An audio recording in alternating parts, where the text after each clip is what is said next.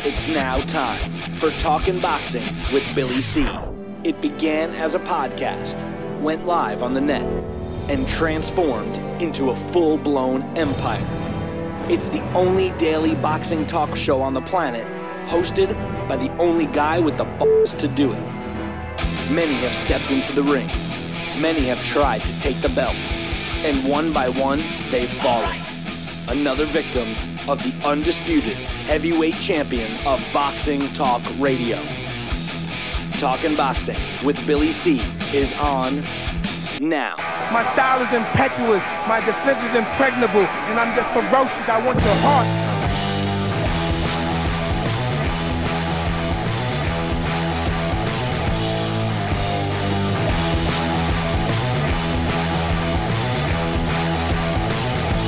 We're coming to you live from the Billy C Studios in Lake George in New York. I'm Bill Calogero, and it's time for the Billy C Show.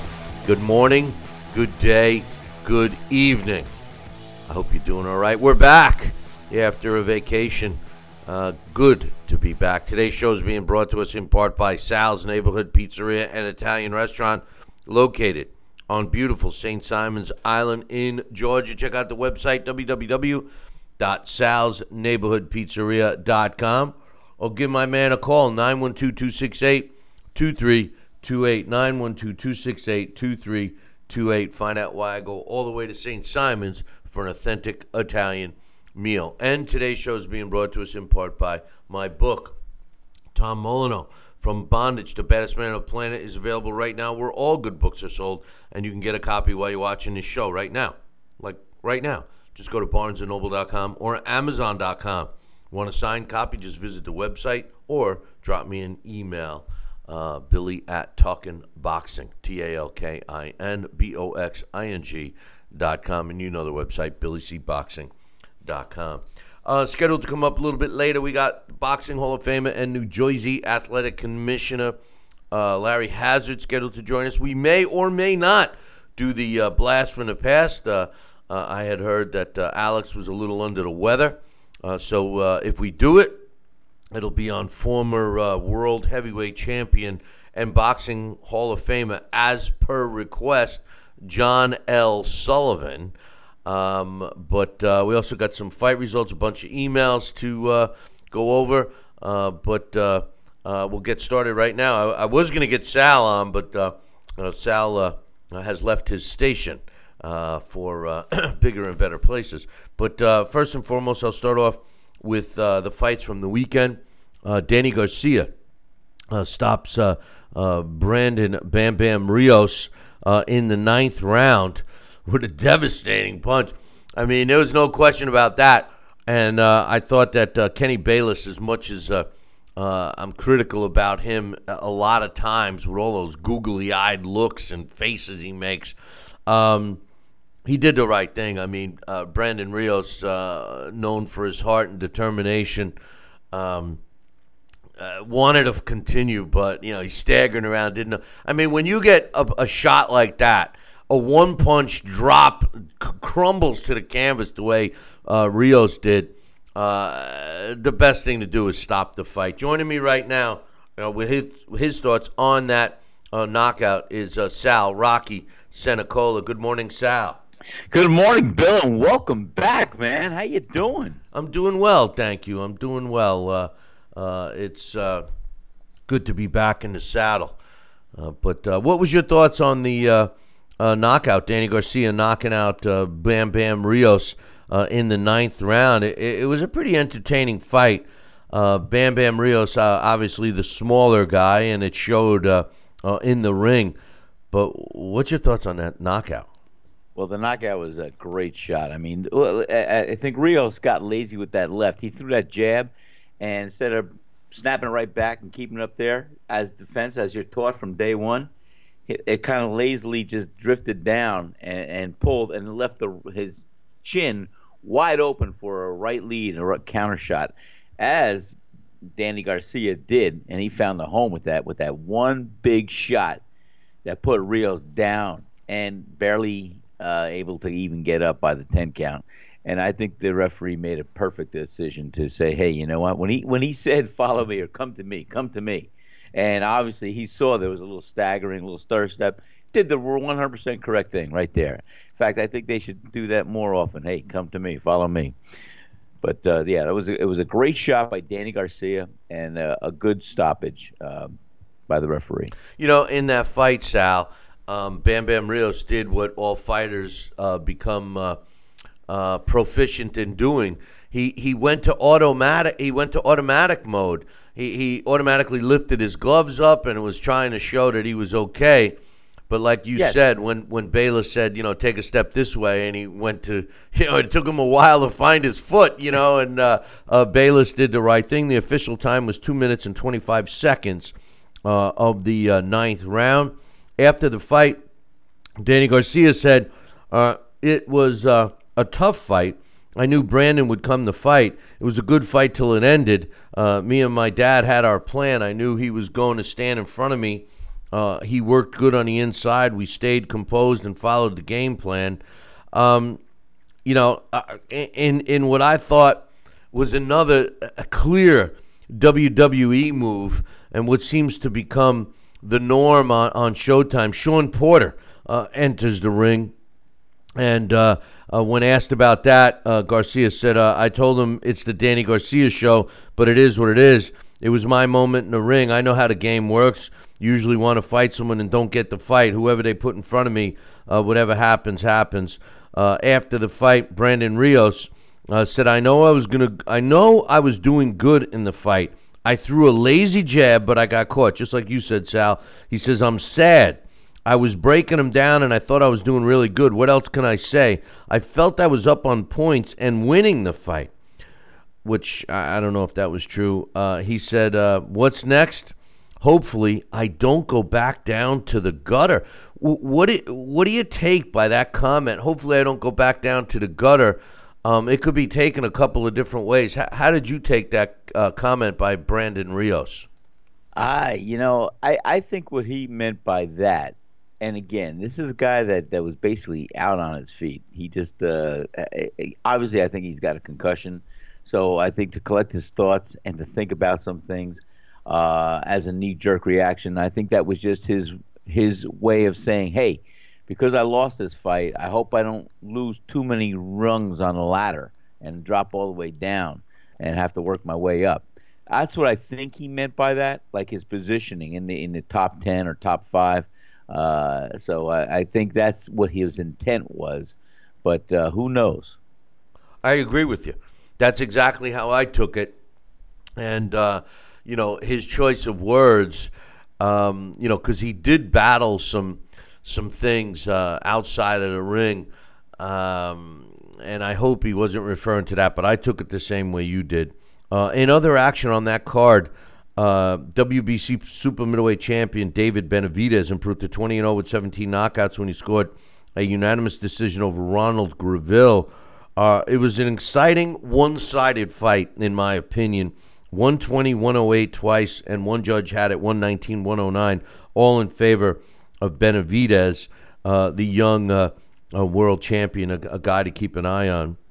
And in uh, uh, a fight that was a total mismatch, um, Yordenis uh, Ugas improved to 21 and 3 with 10 knockouts. He stopped the new Ray Robinson. I, I can't believe they even let him use this name in one minute and five seconds of the seventh round.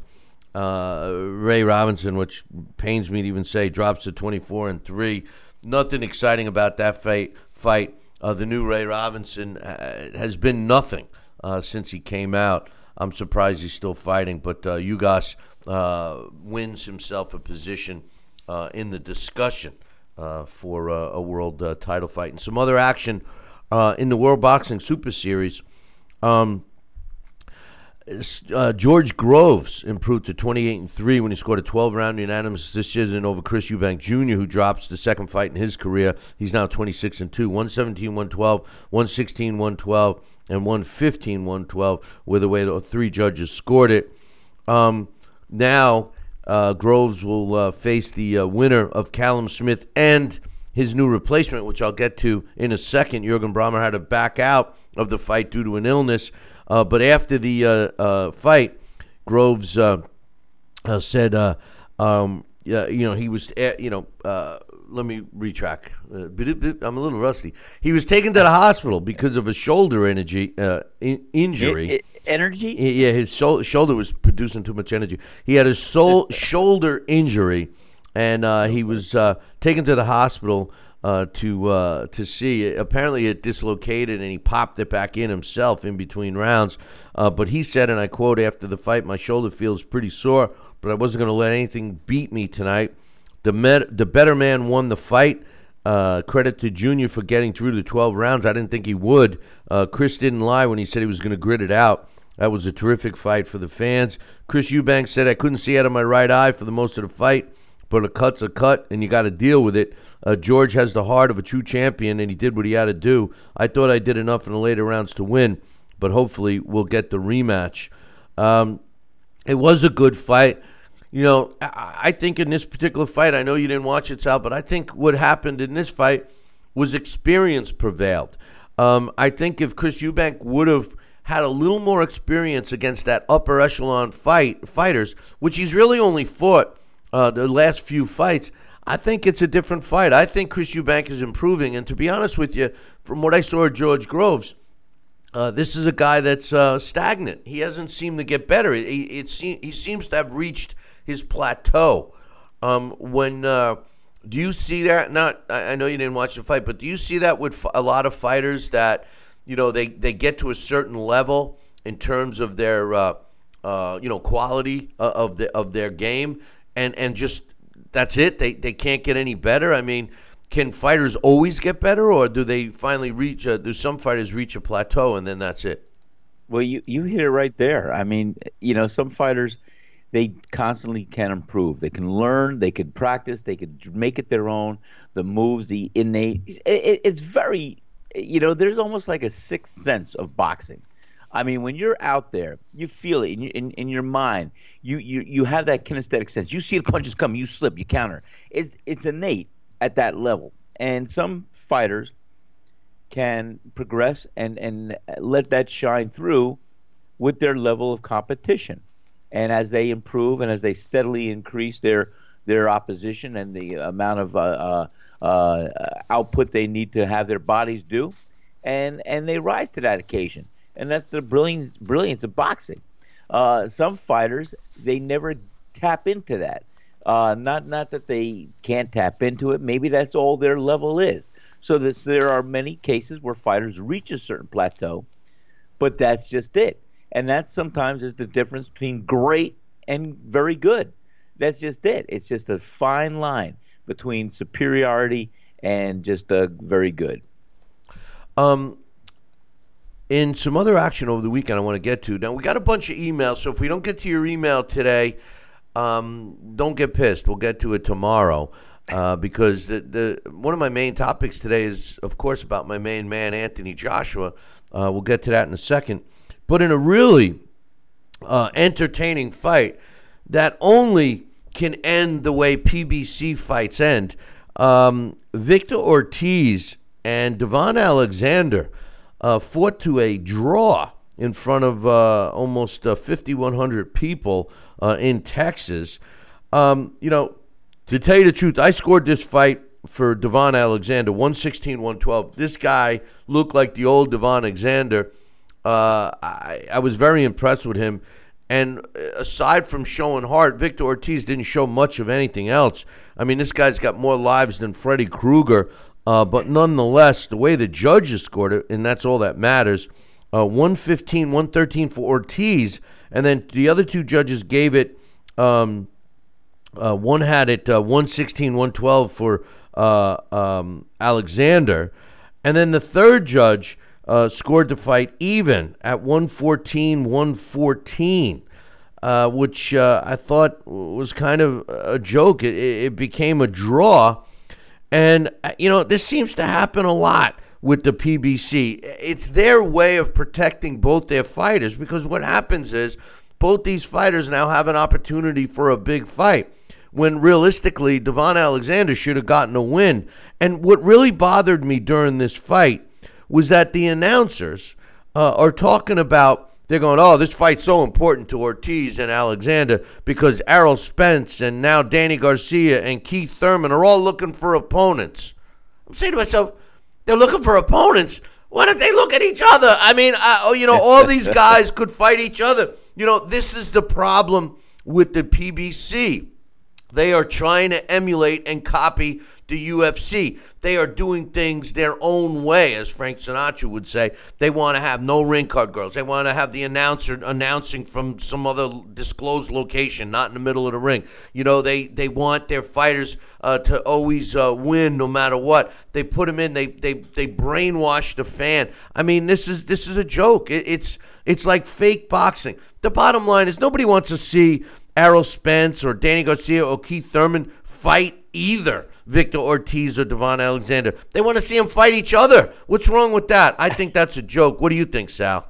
Well, you hit it on the head. You know, how many times do I get asked daily at the restaurant about boxing today versus uh, I, have to use it my era. I mean, in the 70s and 80s, and uh, and I just really uh, it's a it's a shotgun statement, but hey, because we at that era with that generation. We challenged ourselves. We didn't care who they said was the best. We wanted to get in the ring with the best to prove we were the best. And that seems to be what is lacking in some of the world class fighters today that are on top of the game. It's not like they're asking for the fights to fight the best. They're waiting for the promoters or managers to be the voice piece to say, "Hey, we're going to fight this this guy, or we're going to try and get a fight with that guy." It's not like these guys calling out each other saying, "Hey, you think you're so bad? Come on, I'm going to fight you. Let's get in the ring. Let's do it." Well, they, it's, it's just go ahead. What I was going to say is, you're right. They hide behind the promoter and the manager. Yes. I'll do whatever they say. You know, it, it's it's clear that it's all about the money. And although I can't criticize them, I, I think no, the big well, I think the biggest problem is that the fans accept it. And you know the the PBC fans, and there's uh, specific fans of you know it's like when with this show I learned a long time ago. There's people that that watch on TV. There's people that watch uh, you know through the streams or or on demand or or on YouTube or listen to it on a radio dial or or uh, uh, listen to it uh, as a podcast, and they're all. Um, they're all separate. It's like a different audience. Well, it's the same thing with the PBC and, and you know Showtime's events and HBO's events. It seems that you know, a, a, lot of times you got specific viewing audiences, and this, the PBC audience seems to buy into whatever they say. And I, I think it's a joke um, that uh, that they're accepting the fact that one of these main guys, Spence, Garcia, or Thurman, uh, would fight Ortiz or, or, or Alexander next, rather than demand that they fight each other. I don't know. Um, let me just get some other fights out of the way. Uh, a super middleweight that looked pretty good. Uh, Caleb Plant improved to 17 0 with 10 knockouts uh, when he won a 12 uh, round decision over uh, Porky Medina in an elimination fight 120, 108, 119, 109. And one judge had it even closer than that 117, 111. Uh, I thought that it was a complete shutout. Caleb Plant, not the most exciting fighter, but a smart fighter uh, was uh, dancing around doing his best version of Floyd Mayweather. Uh, if you like that kind of thing, I don't, but uh, but he won and looked good. Uh, Medina drops to 38 and nine, and then a young fighter, um, which Carlos Balderas went the distance for the first time in his career to improve to 4 0 with three knockouts when he fought Jorge Rojas. Uh, all judges so, scored that one 40 to 36. This is a keep. This is a kid to keep an eye on.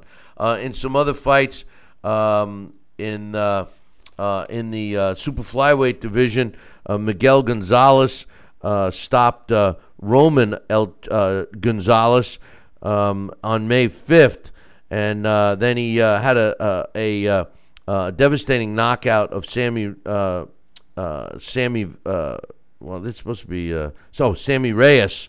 I'm sorry, um, knocked him out the other day, and now he's uh, ready for Chocolito. So we'll keep an eye on that. In an exciting fight on uh, Friday, Ray Beltran improved to 35 and seven with a draw when he scored a 12 round unanimous decision over Paulus Moses, who drops to 40 and four. I love this fight. Uh, very, uh, very gritty fight uh, for two guys in their twilight years. What'd you think of this one, Sal? I thought it was great. As you said, you know, it became a battle of attrition. I mean, they were they were toe to toe. They were covering up. They were doing inside fighting. They were. It was classic. It was great. It was a great fight, and uh, I'm glad uh, Beltran won. It was it was a good fight, as you suggested. It was also the battle of uh, you know the, the, the these are the twilight years of these guys' careers, and uh, and uh, you know Beltran he pulled it out. He did a great job. Yeah, you know if uh, uh, Moses. Uh, um, threw a little more punches. It might have been a closer fight. 117, 111 twice, 116, 112. Uh, I don't know if it was 117, 111 in my opinion. No, I don't um, think it was, Bill, and it was entertaining more so than that score reflected. Yeah, I thought it was a little closer. Uh, I mean, if you want to just drop one point, that's fine. 116, 112. I, I thought it was. I didn't score it, but uh, but you know, watching the fight and, and listening to the scores, I, I thought I thought the fight seemed to be a little closer uh, than that. Hey, listen, we're going to take a short break. When I come back, I want to talk about the uh, latest news about my man, Anthony Joshua, and uh, the fact that uh, they do plan on uh, coming to the United States for his next fight, providing he wins in March against Joseph Parker. I'll be back in two. Billy C will be right back. Check out BillyCBoxing.com now or feel the wrath of the mighty mustache. Oh, that hurts. Why are you doing that to my face? I hate you. I hate you. That's BillyCBoxing.com. Consider this your warning. Now back to Billy C. Interact with the show at BillyCBoxing.com. And uh, we're back. You're watching and listening to the Billy C Show. Glad you could be with us. And uh, with me right now uh, is my man uh, Sal Rocky Senecola. And Sal, some more news. Uh, we got a bunch of news to catch up on here. We've been uh, out for a week, but and and like I said, we got a bunch of emails to read. So if we don't get to yours today, we will definitely get to them tomorrow and Friday. Um, Anthony Joshua was announced uh, actually yesterday that um, they do plan. Uh, his promoter Eddie Hearn said that they do plan to make uh, to have uh, uh Anthony Joshua make his United States debut uh, in either August or September, most likely in Brooklyn at the Barclays Center. Um, they uh, when they talked about it, he said, you know, we want the unification fight with Deontay Wilder, but it looks very unlikely because Wilder is not realistic about the split of the money. But we do feel a fight in America would be beneficial to us and at Barclays in Brooklyn, uh, since we can't come to an agreement with uh, uh, Deontay Wilder. It looks like Baby Miller will be the guy as long as he wins his next fight, which we'll be talking about a little bit later. He's scheduled to fight uh, Johann Duhaupas uh, in uh, uh, in uh, in the fight that's going to be taking place uh, in Brooklyn with uh, Danny uh, uh, Jacobs on April 28th. Um, you know what, Sal? It's a shame because I feel bad about this move with Anthony Joshua. Number one, uh, I, I, don't believe that Baby Miller deserves a shot at any world title, let alone Anthony Joshua's. It's a joke that he gets to, uh, you know, get to this position so quickly. And number two, if he's going to come to the U.S. and fight, he's got to fight a substantial opponent. You know, I, I, I by going to the Barclays Center in Brooklyn – I can see and feel what uh, Eddie Hearn's trying to show. He's trying to show that Anthony Joshua is going to draw more and better than uh, than Deontay Wilder does. But you could bet your last dollar Deontay Wilder is going to be in that audience, and they're going to pull a WWE move. Uh, what's your thoughts on AJ coming to the states uh, and fighting a, a, a, a guy that's, in my opinion, not even a legitimate top ten contender in Jarrell Baby Miller? Well, you know, obviously, I, you know, he's been mentioning and he's been wanting Anthony Joshua. I'm talking about has been his desire is to come to the United States and you know have a good fight and a good uh, showing of what he can do and and um, I think uh, the fans here will love him. They'll uh, Uh, I just wish it was against a formidable opponent other than uh, Miller. And uh, you know how how better can you make a statement than going into one man's backyard and say, "Hey, I'm going to fight in your backyard, and I'm going to draw better than you ever have." You know, I mean that that will be, "Hey, let's get it on," as Mills Lane used to say. Um, you know, for them to try and elevate the the desire to put that fight together between Deontay Wilder and Anthony Joshua. And I think that's almost like a, a challenge. Like, I dare you cross this line. Let's go in your backyard. I'll show you what I could do, and then we'll have the fans just uh, and everybody just uh, uh, want us to get in the ring, and it'll happen. I, I don't know if that's the best best case, but uh, uh, as you said, I, I don't think uh, Baby Miller is a guy that he should be making his United States debut. Uh, I do like the Barclay, I do like Madison Square Garden, and I do like Las Vegas. So you know, any one of those three will be pretty good. But like I said, there's a certain statement he's trying to make to Deontay Wilder going in his backyard.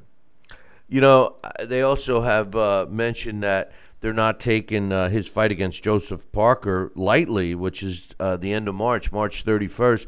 And they shouldn't because Joseph No. Parker is a real opponent. You know, I mean, uh, Oh, yeah. uh, you know, I mean, it, it- when push comes to shove, AJ's in a tough fight. He can't be looking ahead, uh, you know, past that. But as far as uh, uh, Baby Miller, I think that's a joke. And that's going to be, you watch, that's going to be what Deontay Wilder says, "Oh, he's fighting a bum. He's fighting this." Uh, you know, because Anthony, uh, I mean, uh, Deontay Wilder doesn't realize that he too uh, has been fighting nothing but bums. But don't forget, he's going to be fighting Luis Ortiz. I got some quotes from Ortiz. Can't uh, wait to get in the ring. But the closer that fight gets, the more I'm looking at that as they're throwing Ortiz all this money. I, I, I think Ortiz is going to lay down in this fight. I really do. I, I, I don't think that. I think Wilder's going to come out and destroy Ortiz uh, because that's the plan. But excuse me, I agree thing. with you. I agree with you. I don't think it's going to be one sided. And I got I got a, a new nickname for Baby Miller. We can call him Baby Steps Miller. One thing I wanted to mention was that uh, um, uh, Eddie Hearn, you know, uh, said that you know keep in mind that this fight against uh, Joseph Parker will be on Showtime. Now, Showtime had six fights uh, with. Uh, uh, or I don't know if it was six, but this is the final one, uh, and they used their last offer rights to outbid uh, HBO to get the Joseph Parker fight. So this is the last fight. Uh, it would uh, have been, uh, yeah, it was the sixth fight in a row on Showtime. Uh, but after this fight, he's going to be a free agent. Now, HBO and Showtime both plan on bidding to get the television rights for Anthony Joshua. HBO's uh, uh, VP, Peter Nelson, has expressed extreme interest in making that happen. But Eddie Hearn said something kind of, uh, you know, uh, makes me kind of appreciate the the at least the act of loyalty. He said Showtime were the guys who backed AJ when other people weren't interested, so they're going to get the first opportunity to sign him to a deal. As far as I'm concerned, they Wow. put the money up and invested in AJ's careers when others didn't. So we'll be looking uh, and talking to all the American broadcasters. Uh, but this is a very important decision uh, about picking uh, which uh, network we want to be on. Uh, and uh, to hear that he's leaning towards Showtime. Hey, hey, listen, I'm not a fan of Stephen Espinoza or Showtime. Uh, but I will take because I can't stand the uh, commentators on Showtime. I think that they're terrible. Uh, but you can't deny that they definitely put on more boxing events than than ESPN and HBO combined. Sal. Well, you know, they really have risen to the top on that level, and HBO has been, you know, treading not treading water. That's not a that's a lack of a, a right definition, but I think they have, you know, fight clawed and and tried to keep themselves as top reign. But uh, I think the uh, the class of fights, I think the the um, the whole broadcast team and scenarios, I think it looks like Showtime has been putting together the package to make a winning, successful formula. Uh, HBO, I think they've had some growing pains. I think they've had some stagnant times, and uh, whether they do a reface and a rebroadcast, I think that w- you made a comment earlier before the our little vacation. you know that maybe this was HBO's way of uh, putting all the eggs in one basket and making the vie to win an Anthony Joshua contract. Um, you know, by by uh, pulling back here and there, and maybe this is going to be their last or big push uh, when that bidding could start between Showtime and HBO. Maybe so, and that's going to have to pan out. We're going to have to see. If not, you know, yeah, Showtime has definitely evolved to be one of the best uh, networks out there to show some world class boxing. Real quickly, because uh, when we take this break, Sal, you're going to be uh, on hold for at least a half hour. Then we'll get you back.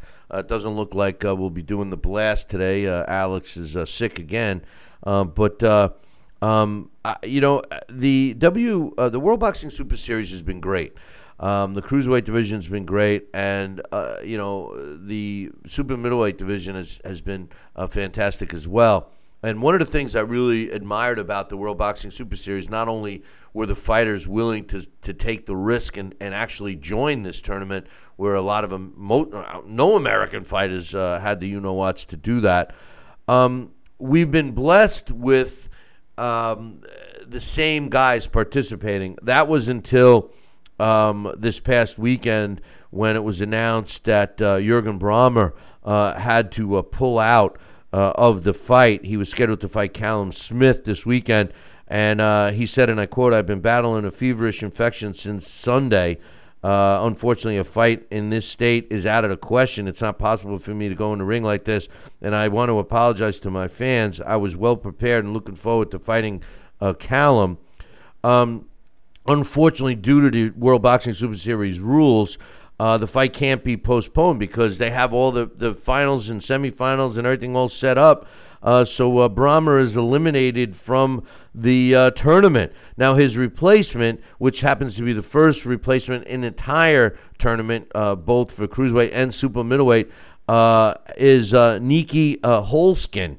Nieky Holzken's 13 and 0 with 10 knockouts. He's 34 years old. Um, his most of his career was as a kickboxer. The biggest name on his resume is Victor Polakov, who was 13 3 and 1. Um, it's unfortunate that this happened, but this is the rules. Um, what's your thoughts, real quick, Sal? I got about 30 seconds.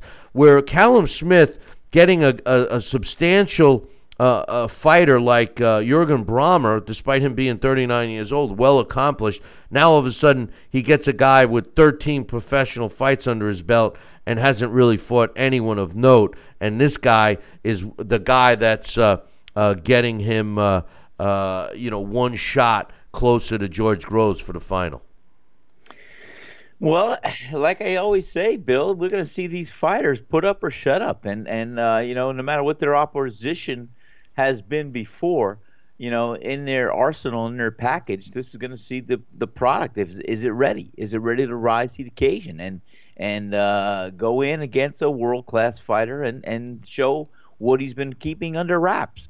It's as simple as that. Some fighters they're they're all that and they're just kept under wraps. And then they explode on the scene and they gain with popularity and they rise to the occasion and it's, and it's everything you would assume it could be. Other fighters, as I said, boom, they hate the, the rapping. They're better off keeping under wraps because uh, they don't fare too well when they step up to that next level. So we're gonna have to see in this fight. And just to get an update, uh, Groves uh, says he's a fast healer. Um, uh, you know, there's concern if he can't make it, what happens? You know, do you get uh, do you end up having a final with with uh, one of the fighters that's never moved up the ranks in this tournament? That is one of the negatives. Um, and by the way uh, Callum Smith and uh, Holzken faced off uh, for the first time the, the, other day, yesterday. Holzken says, I'm stepping up to meet one of the big guys in the super middleweight division, but they can expect the unexpected. I'm here to beat Smith. Callum Smith says Holzken looks like a good fighter. Really doesn't matter who I'm facing on Saturday. I wasn't happy about my performance against Skoglund uh, in the quarterfinal, but this time I'll make a statement not only to the fans, uh, but also to George Groves. I want to put on a good show. Uh, basically, what these two guys said is exactly what you said. Sal, hang tight. We're going to uh, switch you off for a bit. We're going to get Larry Hazzard and come back to you in about a half hour. So uh, we'll see you in a bit. To everybody else, we're going to take a short break and be back in two. So don't go anywhere. Billy C will be right back. Hey, fight fans, check out KOFantasyBoxing.com. KO Fantasy Boxing is boxing's only trademarked fantasy game. Check it out, www.kofantasyboxing.com. Select your own gym, your own fighters, track them through a season that can last from three months to a year, depending upon which league you join. You got to check this out, man. www.kofantasyboxing.com. Join it today. Again, www.kofantasyboxing.com and tell them Billy C sent ya. The one, the only Don King. Makes me feel good, Billy, to have you, the number one show in the country, talking boxing with Billy. So I invite each and every American that's listening to this great show to tune in. Because we want you to be there with Billy and me.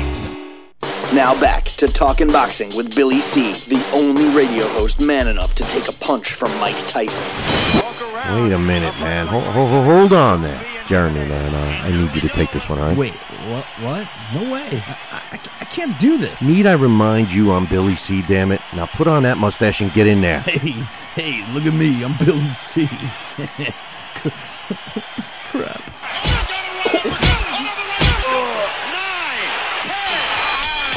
The undisputed heavyweight champion of Boxing Talk Radio. It's Talking Boxing with Billy C.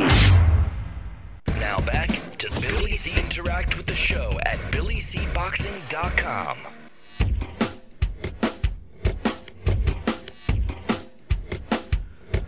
And we're back. You're watching and listening to the Billy C Show. Glad you could be with us. And uh, speaking about being with us, joining us right now, Boxing Hall of Famer and New Jersey Boxing Commissioner, my man Larry Hazzard. Good morning, Larry. Good morning, Billy. How you doing, my man? Good, very good, Billy. Hey, listen, I want to uh, talk to you about a bunch of stuff. First and foremost, uh, Danny Garcia knocked out Bam Bam Rios uh, two minutes and 25 seconds in the ninth round on Saturday. And um, although I thought the fight was entertaining, I thought Rios clearly was too small for Danny Garcia.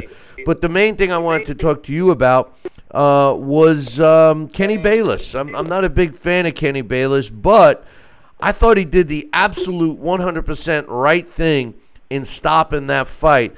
I mean, the devastating knockout of, uh, or at least at first the knockdown uh, that Garcia laid on Rios. And then when he got up, it was clear to me that it was instinct when raising the gloves. I mean, this guy was still in Dream Street. Uh, I thought Kenny Bayless did the absolute right thing. Um, from your perspective, uh, what's your thoughts? No, it it was the right call, but it was the obvious call. You know, I I, I saw a few comments about about that. Um, there was no doubt in my mind that uh, he was going to stop that fight. I actually thought that he was going to stop it as soon as he got up, but he gave him the benefit of the doubt. He checked his equilibrium, um, although um, he could have even been more convincing if he had moved to the right or moved to the left. Okay, because it's a learned response for the fighter to come forward, straightforward. But it was quite obvious that uh, Rios was done. So um, to me, that was an obvious uh, stoppage. Uh, I don't think that it, you know, took any extra insight to. Although I, I do applaud the referee for doing the right thing, but I mean, it, it was just one of those routine situations to me, in terms of uh, whether it should have been um, stopped or not. Of course, we do know that there are some referees who are pretty brave and who would have allowed it to continue. So, from that perspective, you know, you have to give uh, Bayless the credit that uh, he wasn't very brave that night, and uh, he did the right thing. So I applaud him for that. I, I you know, I, I saw when I was watching the fight, I saw uh, Bam Bam Rios, uh, like you suggest, you know, uh, learned instinctively put put his gloves up at automatic. Oh, and he's and he's saying, "I'm okay, I'm okay." When Kenny says, you know, take a step forward or whatever, it was like he couldn't even get his leg to work, you know. And then Kenny Bayless uh, made the move. Were you seeing comments that people thought that the fight should have continued? Yeah, I did see some, and of course, um, as as would be expected, Rios was the first guy to, um, you know, to echo that sentiment that you know he could continue, and of course, uh, he may have some die-hard fans who look to crit- criticize the referee, who felt. But I did see some comments um, that it should have been allowed to continue. But you and I both know uh, that uh, that would have been uh, going down some very dangerous uh, path to allow that fight to continue because it only takes one one good shot, especially when a fighter's in that condition. When a fighter he was seriously concussed, and um, a fighter doesn't need to take any extra punishment. You know, the fight had gone into the late rounds. It was quite clear. Um, Garcia looked much bigger and stronger than than Rios, uh, and Rios fighting his normal uh, type of fight. I think he was hoping that he could maybe get lucky, but I don't think he was really fighting with a lot of strategy or real confidence in really trying to outmaneuver uh, Garcia. I think he was just in there to make a good fight out of it, and uh, if he got lucky, you know, or if he could really, really uh, put the fight in doubt by going the distance, then you know he was rolling the dice. But I think as we got into the later rounds, you could see Garcia just taking charge. Uh, Rio wasn't hurting him at all.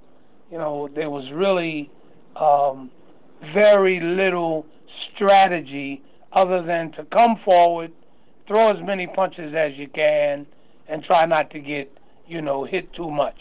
But, you know, the punches caught up with him, and uh, what we saw happen, you know, was uh, pretty predictable. Yeah, you you you took the words right out of my mouth. I mean, Rios was landing shots, but they, they were not affecting Danny Garcia at all. And when that happens, and Danny just started walking through him and you know opened up his offensive arsenal, and uh, that was the end of Rios. You're right. The, the size difference made a made a big difference in that fight. I mean, just remember Rios was at his best at a lightweight. Now he's fighting 147. So uh, uh, you know, hopefully this was a, a decent payday for him, and and that's it. But uh, another fight I wanted to talk to you about, which really bothered me, Larry. Um, you know, here here you have a fight that had some significance with two guys that have Yep. been basically knocked down.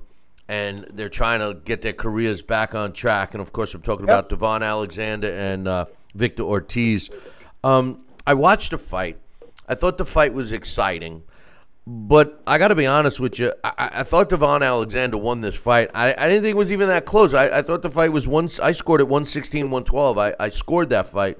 And I saw the glimpses of the old Alexander. I know they were talking about uh, the pill addiction and all of that. And, and I tell you, that it, it seems to, to be true because uh, this is a guy that when, when Devon Alexander first hit the, the scene, I, I thought this guy was, was one of the best. And all of a sudden, he just didn't look the same. And he looked like the old Devon Alexander. And given Victor Ortiz credit, I mean, Victor Ortiz is what he is. He's a, he's a he's a brawler. He, he's a guy that shows hard at times, um, but uh, he gets a lot of a lot of chances, uh, more than Freddy Krueger. I I can't believe that they scored this fight a draw, and all I could think of is that the PBC has taken a different turn.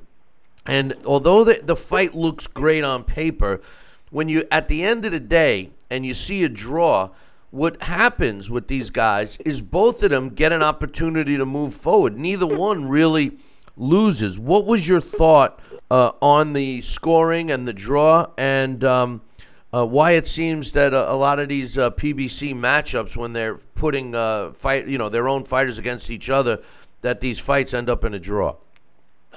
Well, neither one ended up losing, but the true winner did not win.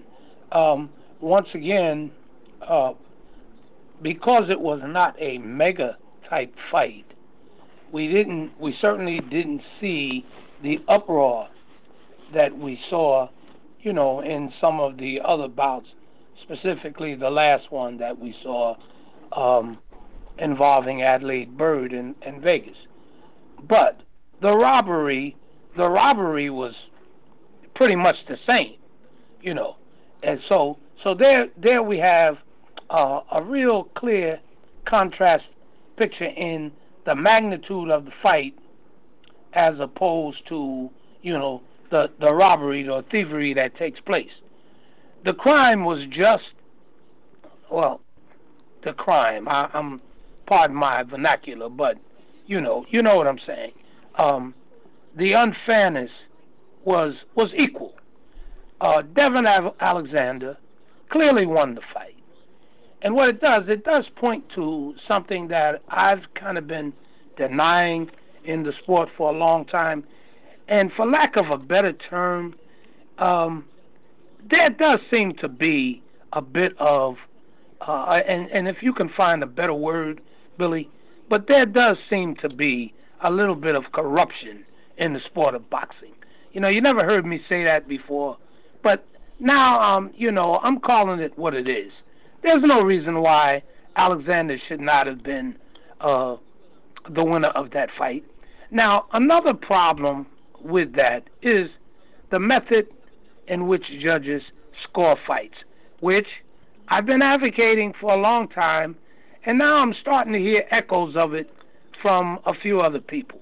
You have a 10 point must system, and the 10 point must system means that you have a series of points from 1 to 10 to score a fight. So that these points, the points are supposed to paint a graphic of what took place in the fight each round. That's what the numbers are supposed to represent, with 10 being the highest level of performance, either for fighter B or for fighter B, or for fighter A. Now, what judges have been doing for many years now, and they seem to not want to break that mold, is that every fight, almost every round, if it's close, it's 10 9. And even if it's not close and a knockdown does not occur, it is still scored 10 round, 10 9. That is not the way that the scoring system is supposed to work. If a round is not close, then the round should be scored 10 8, not 10 9. 10 9 is for close, very close rounds. Questionable rounds as to who won the fight. That's 10 9. But if there is a clear winner of a round, then that fight should that round should be 10 8. If a knockdown occurs in the interim there, perhaps even a 10 7, 10 6, 10 5. Use the numbers because what could happen in a 12 round fight, one fighter could win six rounds, another fighter could win six rounds, and you got a draw. But the quality of of fighter A's six rounds could be, you know, enormously different from fighter B, where fighter A would have been declared the winner if the numbers had been used properly. But judges somehow don't want to break out of the mold because they fear criticism in the end. Okay, so they keep the the rounds close down all the way down to in a 12 round fight. Well, they get down to round eight or nine. Okay, now they started opening it up a little bit, and that's why you end up with some of these crazy scores. You see, so and until until judges stop doing that, we're going to constantly be complaining about the scoring. Now, where does the corruption? And please, forgive me for using the term, but I can't think of anything, you know, better to describe where I'm coming from right now. What I mean by that is this: is that you do have uh, fighters who fight in certain um, parts of the country, fighters who fight in certain venues or whatever. They get the nod from the judges because of who they are and where they are. I have seen a definite pattern of this, okay? And until some of this nonsense stops, we're going to constantly be getting decisions like we saw um, last weekend. Now, that's what I have to say about that. I, I agree. You know, I, you know, and and, the uh, example you gave is, is so true. You know, you, you take a 12 round fight, fighter A wins six of those rounds but he beats the snot out of his opponent for those six rounds. The other six rounds that they give the fighter B, they gave him uh, those rounds because it was close and they felt maybe right. he landed the harder punch or whatever to win that round. And at the end, when you tally up the scorecards, it's an even fight, even though it really wasn't. And and I agree with you. You know, a close fight that um, you know was going back and forth, back a close round, I should say, going back and forth, back and forth, and all of a sudden a flash knockdown happens. You know, uh, and and that fight was even until that that that becomes a 10-9 round, not a 10-8. You know, don't make it a two point swing. Uh, If if if on the other hand you got a fighter battering an opponent and you're going to uh, score that fight, uh, that round uh, uh, 10-8 because of the battering, and then all of a sudden a knockdown happens. You're right. That could that should be a 10-7 round, you know. And then I think the results would be uh, uh, more realistic. You know, for two judges to have that fight even. Um, you know that that kind of matches exactly what you said. You know, they gave the first half of the fight to Alexander, second half of the fight to Ortiz or whatever, uh, and the wrong guy uh, didn't win. that. the- the- Alexander won that fight. There's no question. He displayed uh, the better um, boxing skill. He landed the better punches. Uh, no disrespect to Victor Ortiz. He he showed heart, uh, but uh, but he didn't win that fight. And and you know the the what I what I see, a couple of things that bothered me with that fight is number one, the PBC to me has uh, they're trying blatantly to be to be their own league in boxing. They're trying to steal like the UFC blueprint, which can't work in boxing at this stage. If you think about it, the PBC does things their own way. They don't have ring card girls. The announcer's at some secret disclosed location. We, we hear his voice, but we don't see the guy in the ring. You know, um, they have these uh, these crazy uh, results. You know, it, it seems that um, you know they're trying to separate themselves, and I think that's a mistake. I think that we need more unity in the sport of boxing, not you know uh, separation. We we need these fighters to be fighting other fights during the fight.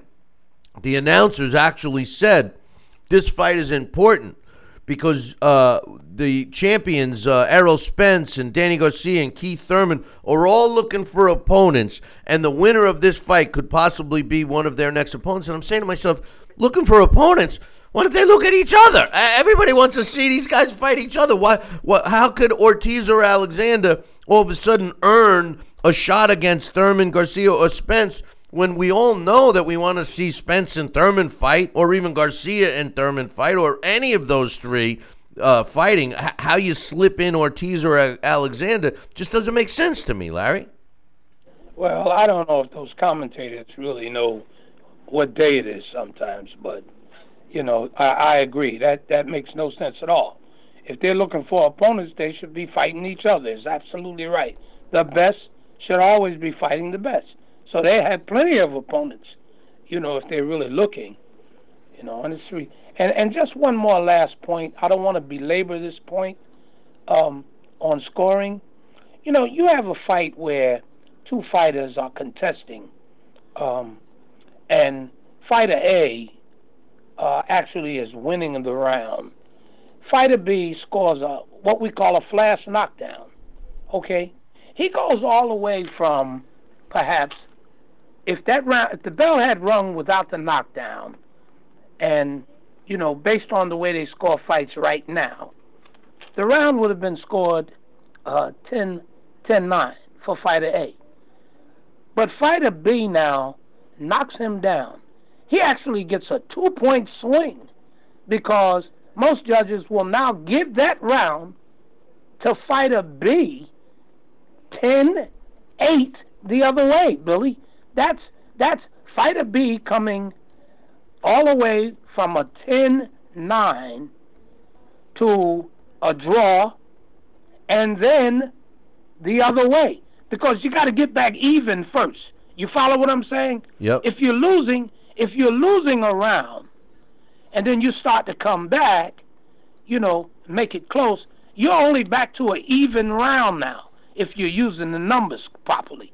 And now for for a judge to take a fighter who has lost a round totally, and he throws a punch and knocks his opponent down, so he he possibly comes from down 10-9 back to 10-10, then 10-9 and 10-8 in his favor. Right. That's almost like a three-point swing. I know. Am I am I explaining that clearly? Yeah, because I- be, because the, the, I agree. You know, if you got fighter A is is beating the snot out of fighter B, Right, and you're right. ready to score it at least 10-9 or even 10-8, and then all of a sudden Right. a flash knockdown happens, fighter B lands a shot that knocks him off balance. He's n- eh, fighter A's not hurt at all, but he hits the canvas. The judges are going to score. Most of the judges will score that 10-8 in his favor. Now he loses Hey, three points. That's no, like a three no. point swing. Yeah, You're no. going from down 10 9, you got to pass 10 10 first, you got to come even in the bout, and then you're going in your favor 10 9, and then 10. That's almost like a three point swing the other way for one punch. That is utterly ridiculous. And we see it over and over. There is no question about that.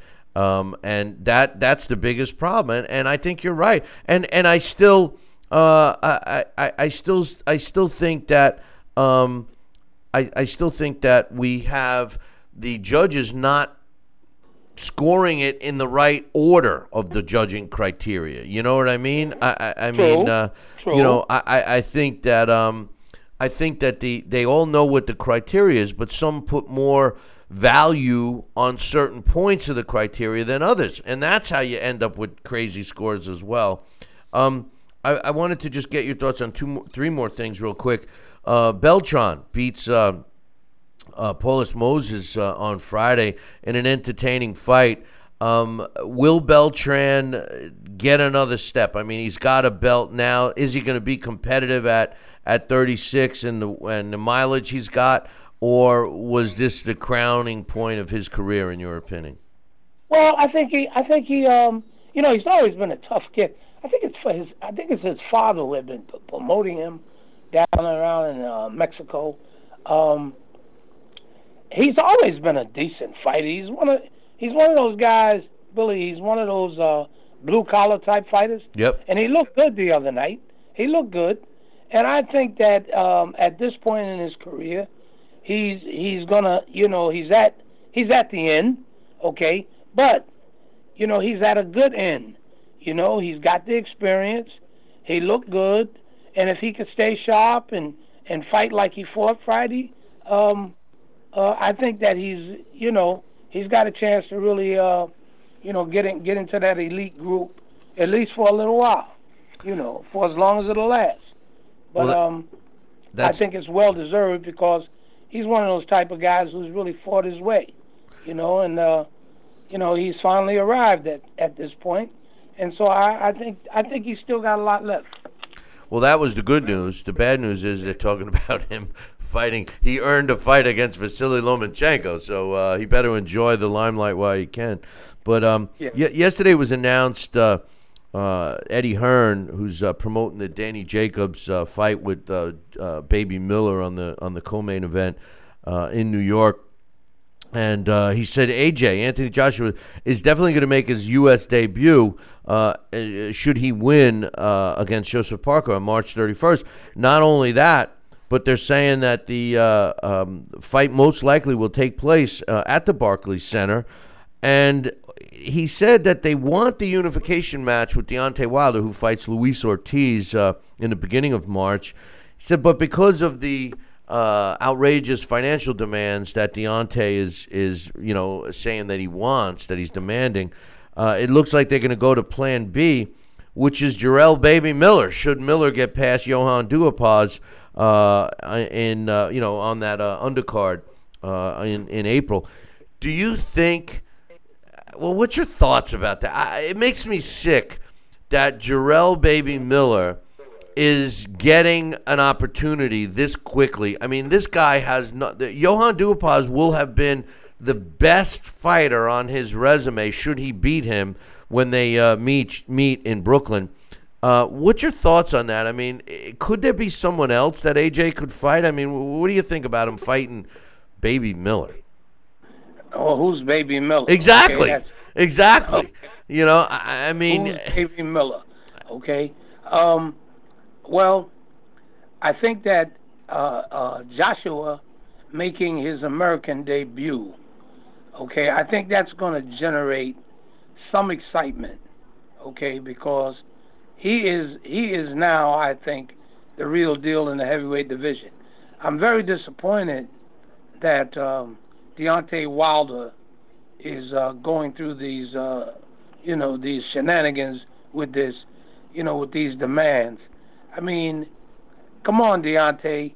You know, let's step up and prove that you're the best. Let's prove it in the ring, you know, where it's supposed to be proven and not just lip service. Okay? Joshua and Wilder is the fight that everybody wants to see. And what and what I don't understand is number one is that Wilder is not the cash cow. Okay? What makes him think that he is, I don't know. Okay, I think these guys sometimes, you know, um, think that they're bigger. Well, not sometimes, most times, think that they're bigger. They're bigger than who they are. But if you look at Deontay's resume, Deontay, your resume really, even though I do think that you you are a good fighter, you got a great trainer with Mark Breland. If you just continue to listen to him, but your resume, uh, Deontay, doesn't really speak to all of this greatness that you're proclaiming to be. But now, if you want that, and if you want to become more believable, it would appear, seem to me that you would be more anxious to fight Joshua, even for a little less money, because you're not going to get you're not going to get the money that you think you deserve in this fight. Okay, that you think you deserve. So come on out and fight the guy that people want to see. Okay, because between him and Joshua, he I think you should look at a bigger picture. You go out, you fight, put up a great fight against Joshua. People going to want to see it again. You know, you, everybody's going to want to see it again if you don't stink it out, which I don't think you will.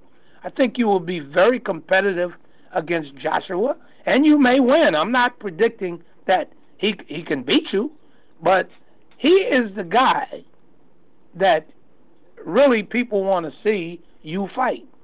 So um, I think that would resolve it all right there for us with that heavyweight picture. These other guys, you know, they are just fill-ins until that happens, Billy.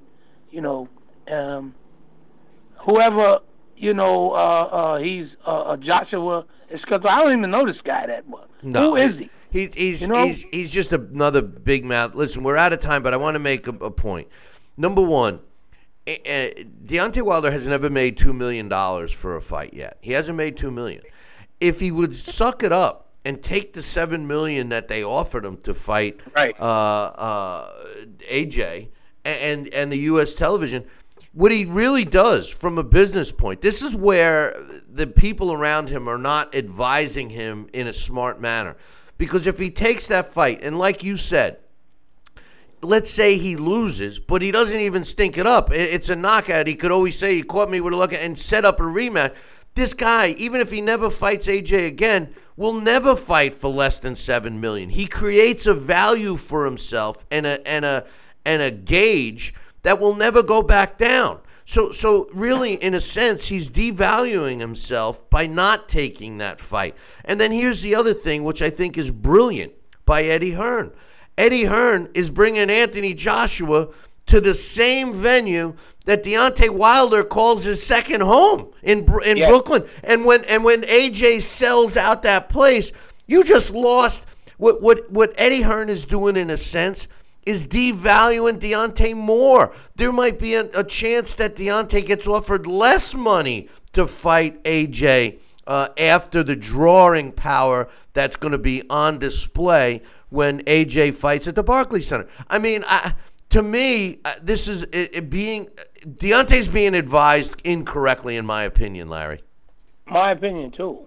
My opinion too. So I don't know, you know, I don't know what their what their plans are, but I think that he's really being ill-advised. I really.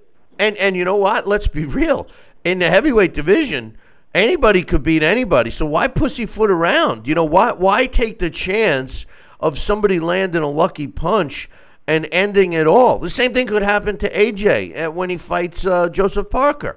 You know he could be Right, knocked out right, and, and all right. bets are off. And then then the biggest fight that could have landed them both the biggest money never happens. You know Well, so. what happens? What hap- What's gonna? What happens if Ortiz? Okay, we don't know if uh, you know that's going to be a, a, a tough assignment for Deontay when he fights Ortiz. We hope so. few- We hope so. We we hope that that that that's a legitimate, real fight. If if if Ortiz gets blown out in one round, I, I'm gonna I'm gonna have a rotten taste in my mouth. Um, but uh, but we'll see. I, and you're 100 percent correct. That's really the best name. Will be the best name on Deontay's uh, resume. Uh, should he get by him. Uh, and he certainly waited long enough. The guy's 40 years old, but you know how those Cuban fighters are. He's probably closer to 50. He's probably 48, you know? So you never know. You never know. But uh, That's right. Larry, I'll uh, I appreciate your time, and uh, we'll look forward to you next week, brother. Okay, babe. Okay, Bully. All right, you take care. Okay.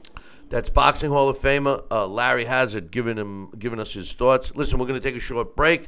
When we come back, I'll have uh, Sal Rocky Senecola back with me. We got a bunch of emails to read. All of that is coming up in two. Billy C will be right back. Part of the Billy C Boxing Network. Check out BillyCBoxing.com now or feel the wrath of the mighty mustache. Oh, that hurts. Why are you doing that to my face? I hate you. I hate you. That's BillyCBoxing.com. Consider this your warning. Now back to Talking Boxing with Billy C. He may not have an Excellence in Broadcasting award, but the night's still young. And he's got martinis. So you never know what may be by morning. It's Talking Boxing with Billy C. Talking boxing with Billy C. Now back to Billy, C. Interact with the show at BillyCBoxing.com.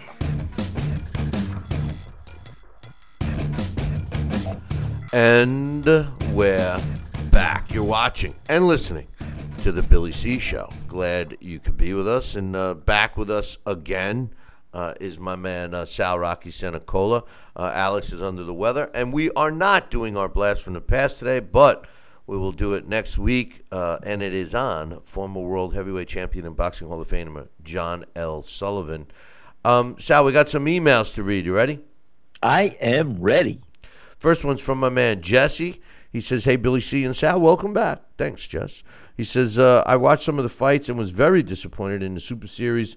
Eubank was a sloppy mess. Groves was content on keeping Eubank far out with his jab and straight right, but wasn't eager to engage and get into a firefight. I gave it to Eubank just because he was risking uh, to engage, uh, and Groves was either holding or moving away. Hard to watch the fight. Well, he just described every single Floyd Mayweather fight, right? So, uh, I mean, it all depends what, what you're looking for. I, I agree with Jesse. I happen to like fighters that engage. Um, and if you're uh, all about safety first and all of that, maybe you should pick another sport. I, that, that, that's my thought. And I don't want to sound inhumane about it, Sal. But the truth of the matter is, is that what makes boxing great and what would, would make it, you know, back in the discussion, good or bad, would be more aggression on the fighters. If, if you're going to fight tippy toeing and tapping and running and doing all that, and then complain that nobody's watching it, well, it is still an entertaining sport. It's supposed to be, and you need action. What do you think? You need action, absolutely. And uh, you know, you, you much are uh, preferred to have an action-packed fight that you're going to be drawn to and wanting to come back to the well and see uh, see over and over again, uh, versus a stagnant fight. Uh, no no uh, no real uh, sizzle on the fight there. Um, he says he goes on to say, uh, um, let's see. He says Rios was game, but was too slow and taking way too many shots. He got caught being lazy and not paying attention. Rios might have only one or two more fights left. His style doesn't uh, match a mover and a counter uh, puncher like Danny, Manny, or even Bradley. Uh, he needs guys like Alvarado who give and take, but that style wears you down in the long run. Uh, Danny Garcia versus Ugas, um, DeMarco, Figueroa, Jose Benavidez Jr., uh, Delorme, since he probably won't fight Porter, Thurman, or Spence, which is a joke. I mean, the bottom line is Danny Garcia was a world champion, and he lost his title.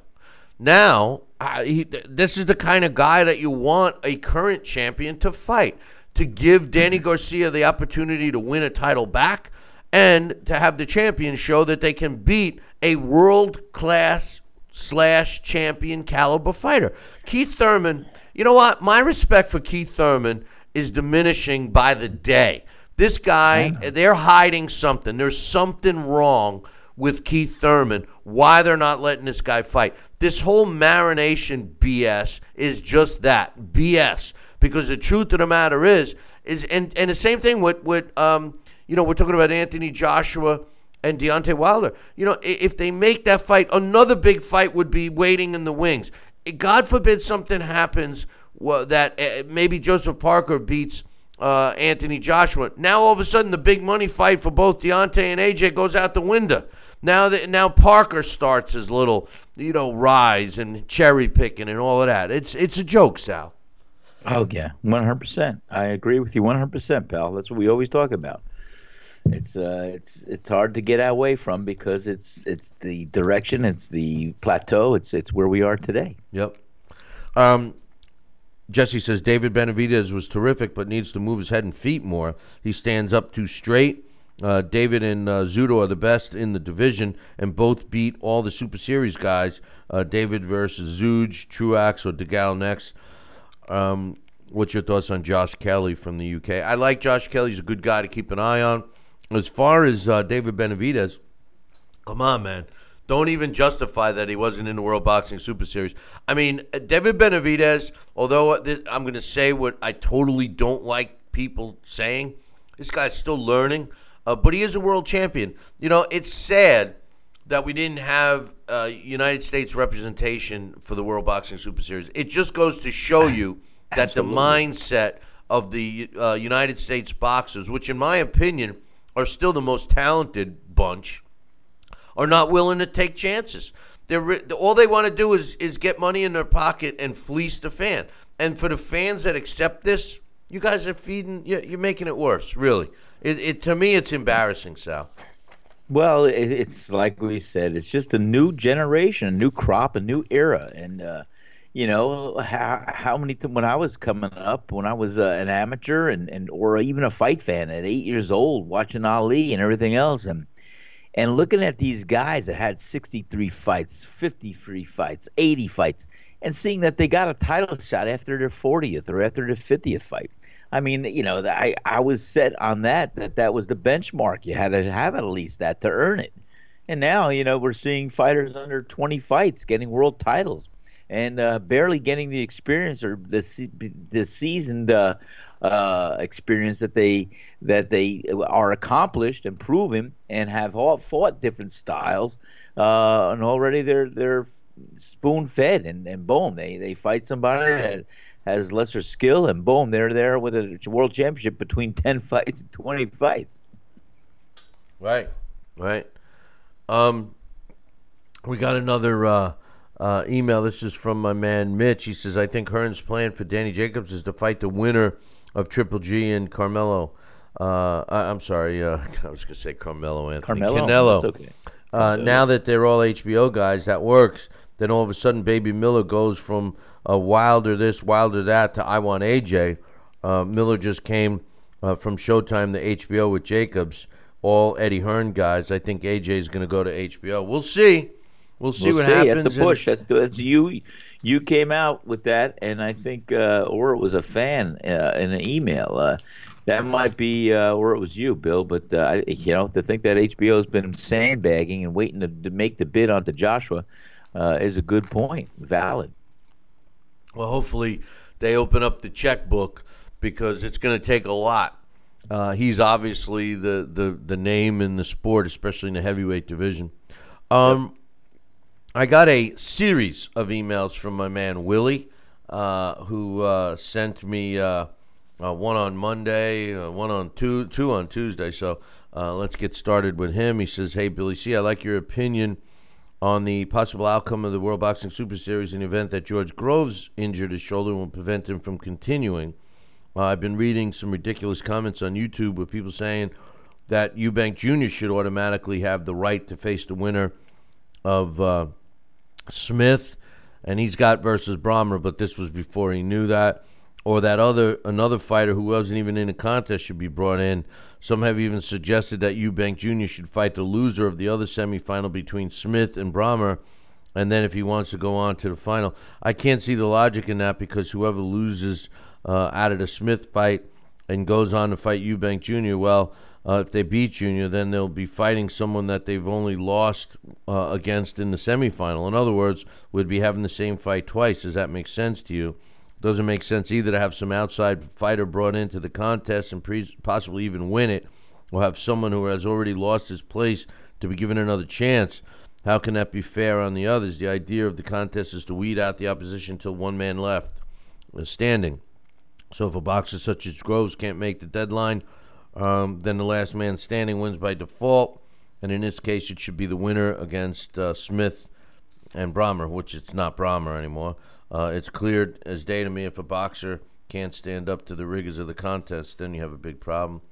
Uh, he says, uh, as to my pre- as to this email, um, the WBS is now down between Smith and Brahmer, and Brahmer pulled out. So now they decided to put in uh, Nieky uh, Holzken, a kickboxer turned boxer who lost his last three kickboxing fights. What's going on? Why don't they just uh, postpone the Smith uh, Brahmer fight for four to six weeks and reschedule the, the final accordingly? Then Groves would be ready. Problem fixed. This drafting in outsiders is not what this contest is supposed to be about. Another option is to just let Smith advance right into the final with Groves. I'm sure uh, George won't mind that. I'm beginning to think that the boxing tournaments are not the future of boxing. Uh, I'd appreciate your guys' thoughts.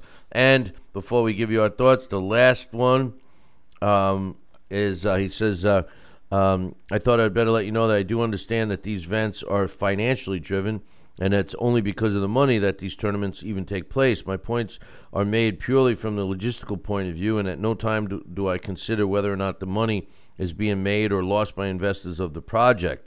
I feel that the people who organize these contests are not deep, deeply enough prepared for when things go slightly askew, and their contingency plans lack depth, and they appear to be clutching at straws and rushing things through uh, when even the tiniest bit of crap hits the fan. And then the whole event suffers in terms of fairness and equality, etc., but not financially. I imagine that careful planning and meticulous op- or, excuse me, organization are the key elements involved so that no matter what happens, the investor's money will still yield a profit, whilst the contest is won uh, in as fair and a just manner as possible. I think this is called a utopia. LOL. Um, well, here, here's my thoughts, and and Sal will get yours too, of course. You know, when they set these up, the beauty of the World Boxing Super Series was the fact that they had all the dates lined up and they wanted to have this tournament start and end relatively quickly. You know, the Super Series, the uh, um, Super Six series that Showtime put on several years ago with uh, uh, with Ward. Um, you know, the, the the problem with that was the lack uh, of keeping it in, in the limelight. It dragged on for a couple of years, and people lost interest. Um, the uh, the other one that they had, the uh, Prize Fighter series over in England, that's all in the same day, and they had provisions for a cut or an injury where they would bring in an alternate. You have to have an alternate, although it seems unfair. You have to have an alternate, and the alternate, what I think should be happening, is that they should have a set of alternates that are actually fighting among themselves on the undercards. So, in other words if you have uh, um, you know two uh, if you if you need two alternates, then there should be four fighters, and then they fight each other twice. Um, you know, they one fight, then the winners fight each other, and they're in a sense in a mini tournament, so that they're fighting and moving up as well, rather than have a guy sitting around on the couch and all of a sudden get that phone call, you're in, you're up, you're you're fighting now. I do see um, Willie's point here, Sal, that it seems unfair to the guys that have been uh, going along. You get an injury, you get an illness, you can't continue, and some guy out of left field, like an old uh, murder mystery movie, all of a sudden the killer's some guy uh, that comes in out of left field. What do you mean he did it? Where did he come from? where, where was yeah, he? Where, yeah, where was he? You know, he during all this event? you know, what do you mean so and so did it? He wasn't even in the movie, you know. But uh, uh, you know, it, it's sort of like that. I think the only fair way uh, because you do have to keep in consideration the financial backing of these events, is to have another sub tournament of sorts with the alternates. They have to be willing to progress just like the main guys, and they should be rewarded financially and, um, you know, uh, do it along those lines. What's your thoughts on this whole situation? Let me ask you this: When did when was the first kickoff of the Super Series here? When did they start it? Um, not fight. that long ago. Several This months year? back. I mean- yeah, I oh mean, yeah, yeah, yeah. It was it was last year. It's going to be done in May. The finals in May. I know. And and here's here's the thought, as has been suggested. There's too many variables, too many hoops, too many things that, that can happen, as we know now, between an injured fighter or somebody not making it to the next round, somebody this and that. You know, the beauty of tournaments is, you know, usually uh, going back to the amateurs when you had a national AAU championship or a national um, uh, Golden Glove championship, the whole thing was done in one weekend. Um, can that happen on a professional level? No. But you know what? To consolidate it and change, eh, this is going to be hard for me to say, Bill. Eh, They should have something to promote, maybe something big that'll still leave some questions. Because this is going to leave questions. This isn't a world title. This is a tournament predicated on who's going to win this tournament who amongst the entries, the entrants. So, so, so why not have a f- tournament that's going to be uh, six months long or something like that? Just follow my thoughts. Have these top tier fighters that come to join this tournament to get the attention, to get the skill level, to get this and that. Have them do a five round fight against each other, or a six round fight, or a ten round fight. I don't know, and and let them get this tournament over with uh, uh, in six months. That's it, something like that to keep the attention, to keep the con- continuity, and to keep everything else.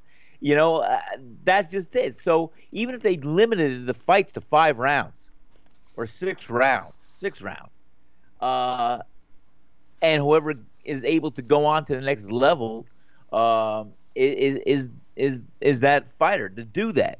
Um, and when they get crowned the champion, like I said, because this isn't a world sanctioned championship, there's going to be questions and doubts. But surely the champion of who wins it is going to be leveraged to fight for some type of world title afterwards. Uh, so the same thing with this scenario. You keep everybody's attention. You have everybody involved. You get the thing wrapped up in half a year, and uh, so other fighters' careers aren't on hold for a year or two. I, I don't know. I, I don't know. Listen, this tournament so far in the sport that we live in today, in today's sport of professional boxing, so far is the closest to being the best setup that I've seen. I love the prize fighter tournament over in England where they have it all in one night. Three round fights. You, you, you fight, you win, you get uh, some Yeah. time, and then bam, you move on. I like that. Um, and, and that is my favorite. One night, it's over. You're crowning a champ. Yeah. The Super Six took way too long.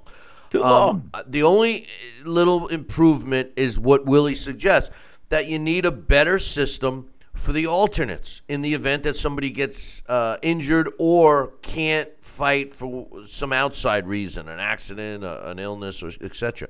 And to just hand it to a guy that's waiting on the couch, so to speak, No. um, is not fair. Uh, it, it's the rules, and you all know. You see, here's the thing: the reason why it's fair is because you all knew the rules when you started, so the fighters can't complain.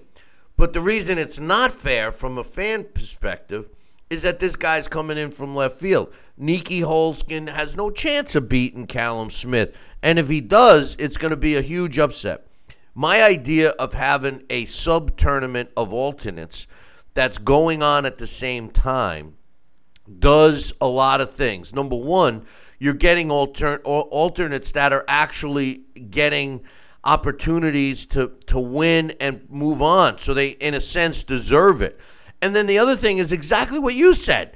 They're getting experience and they're fighting other fighters at the, uh, you know, uh, assuming they're at the same level, and they're getting wins. They're getting wins relatively quickly, and they're positioning themselves in a, in a shot for another title at some point. So it's a win-win situation for everyone. If they are looking for a fine-tuned tweaking mechanism, that would be it. I, I think. I, I think that that's all they would have to do, Sal.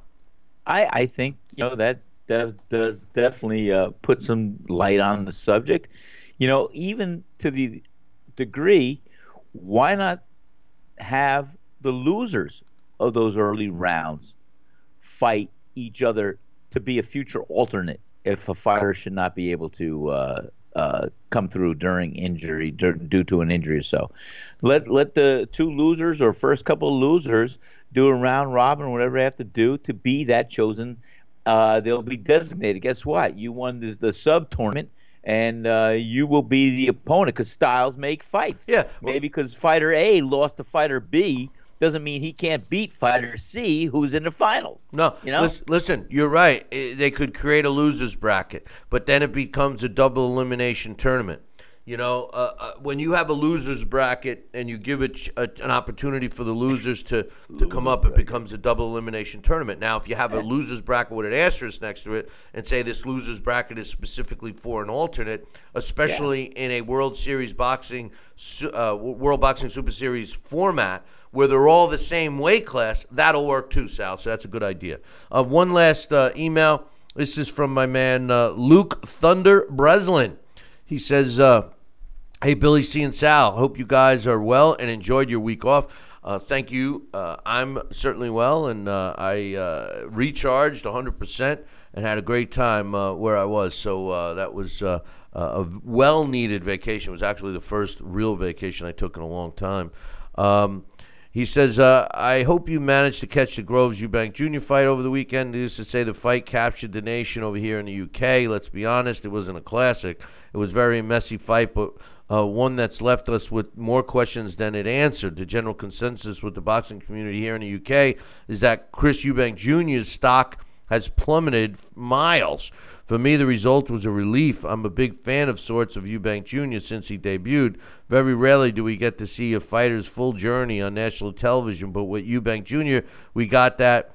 Uh, he debuted on Channel 5, which was a national channel over here, and his fights have been pretty much televised ever since.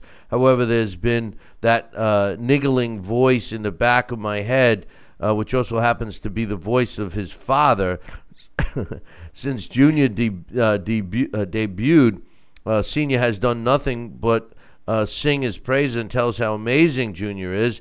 And in all honesty, we never quite have seen it, that happen. And on Saturday, he was found desperately wanting.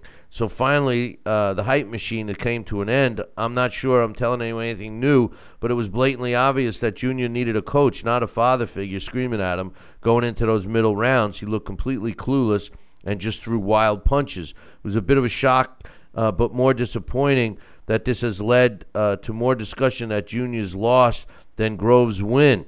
I'm just going to take the time and say, simply put, he boxed pretty much perfectly for what he needed to do. I've never written George off, and he's getting the tail end of his career now, so I just hope he notches it up a win after a win and then gracefully hangs up the gro- gloves and strolls off into the sunset. I also like to state my uh, admiration for uh, Bam Bam Rios. I've never been a f- I've been a fan of Brandon for some time.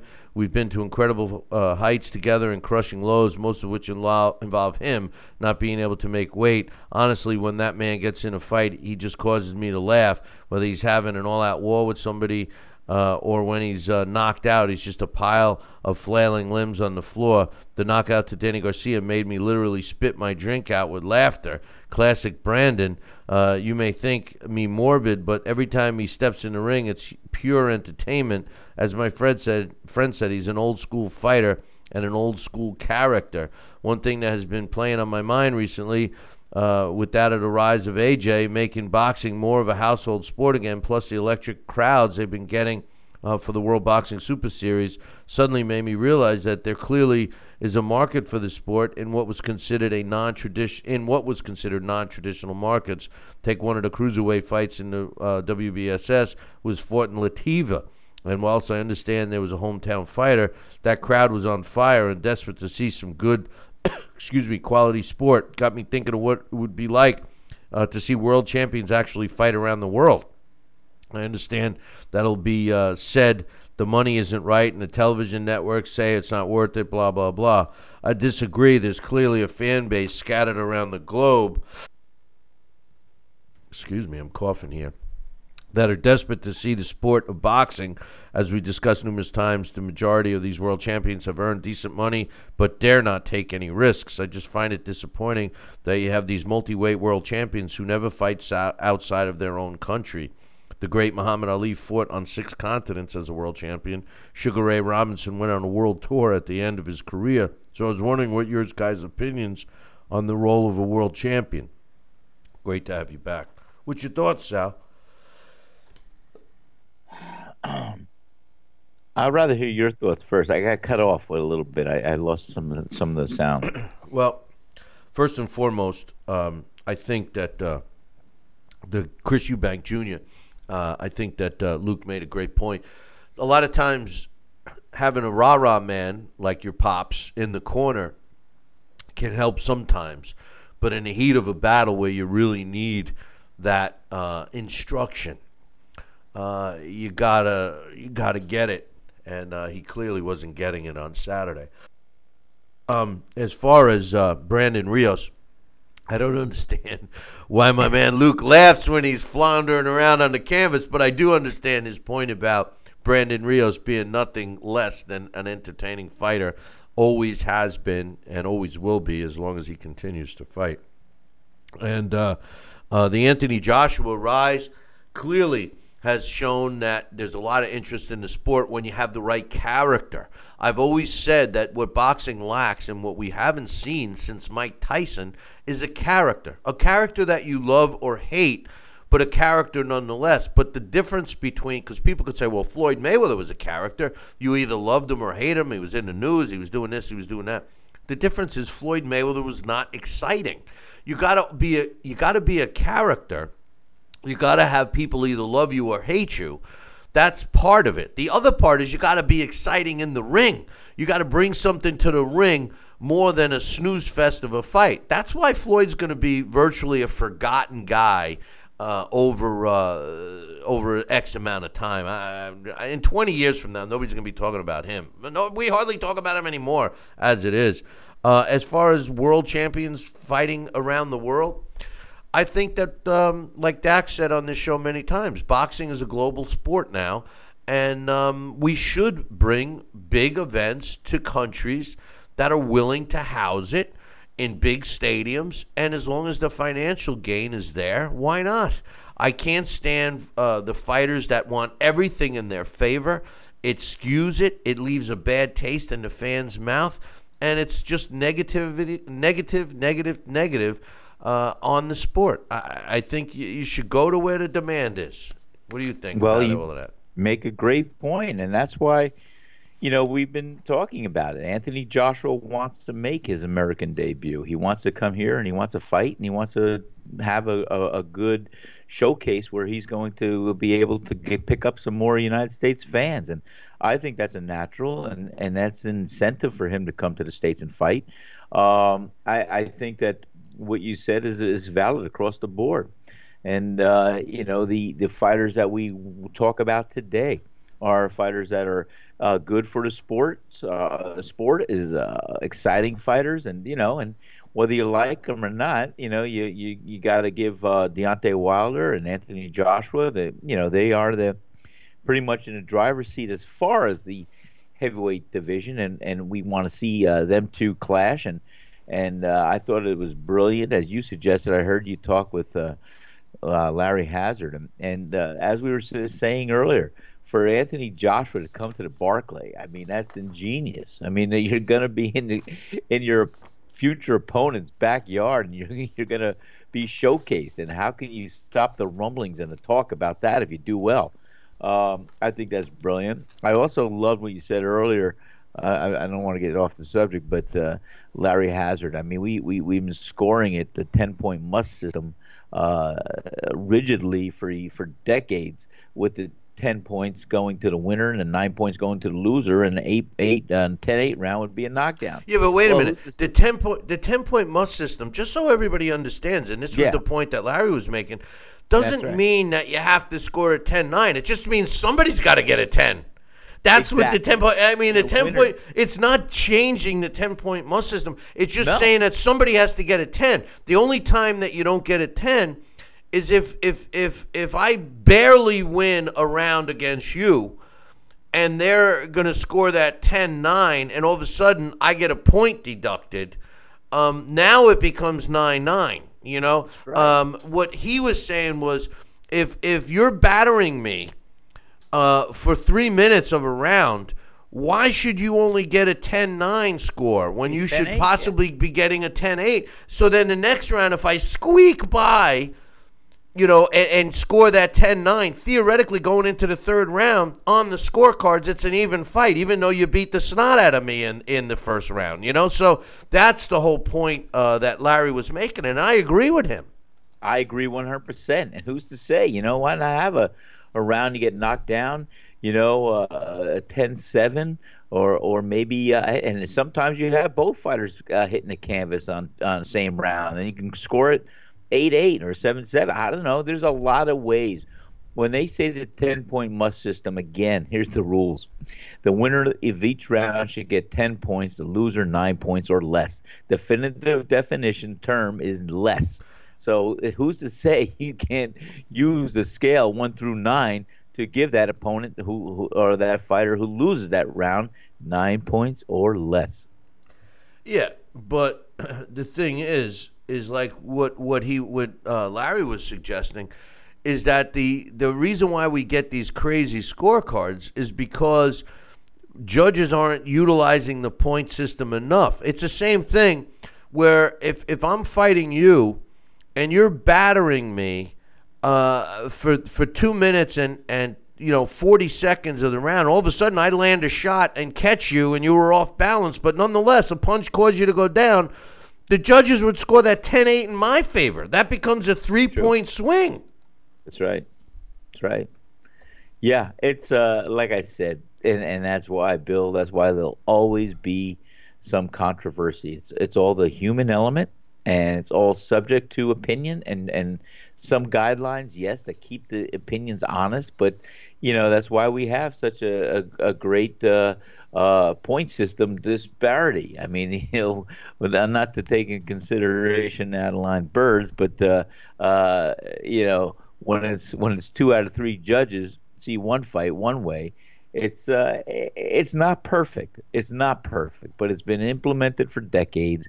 And until we come up with a, a, a another, you know, even even with that being said, could you imagine if we used the 10 point must system with the other numbers coming into play 10 7, 10 6, you might see judges way off course and all way off balance or whatever. And there'll be more controversy then. But uh, I do think that uh, Larry Hazzard was making some great points about that. Uh, so who knows? There's no. It's not a perfect science, and never will be. Um, listen, don't forget, it's great uh, that we're back, and uh, I feel uh, rejuvenated here. So uh, don't forget to tune in tomorrow. Uh, we got a lot of stuff to pick up on. We'll give you an update on Daniel Jacobs and another fraud heavyweight named Big Baby Miller. Uh, and uh, also some uh, quotes from Luis Ortiz. Is this going to be a real fight against Deontay? I don't know, man. It sounded sounded more like a setup than anything else. also, some more news on Adrian Broner, what a clown. This guy turned into such a clown. But uh, yeah. anyway, on this day in boxing history, February 21st, in 1998, Juan Carlos Gomez wins a 12 round decision over Marcelo Dominguez to win the WBC World Cruiserweight title that took place in Argentina. On this day in 2002, uh, Yoddamrong Sithyodthong uh, wins a 12 round decision over uh, Yober Ortega uh, to win the WBA World Junior Featherweight title, and it took place in Thailand. On this day in 1941, Tony Zale knocks out Steve uh, Mamakos in the 14th round to retain his world middleweight title. Took place in Chi-Town. On this day in 1987, our man Bobby Czyz Bobby knocks out Willie Ches. Edwards in the second round to retain his IBF World Light Heavyweight title. It took place in your second home of Atlantic City in New Jersey. And on this day, uh, Carlos De Leon in 1987. Carlos De Leon knocks out Angelo Rottoli in the fifth round to retain his WBC World Cruiserweight title, and that took place in Italy on this day in February uh, 1987 on February 21st. Hey, listen, man, that concludes our show for today.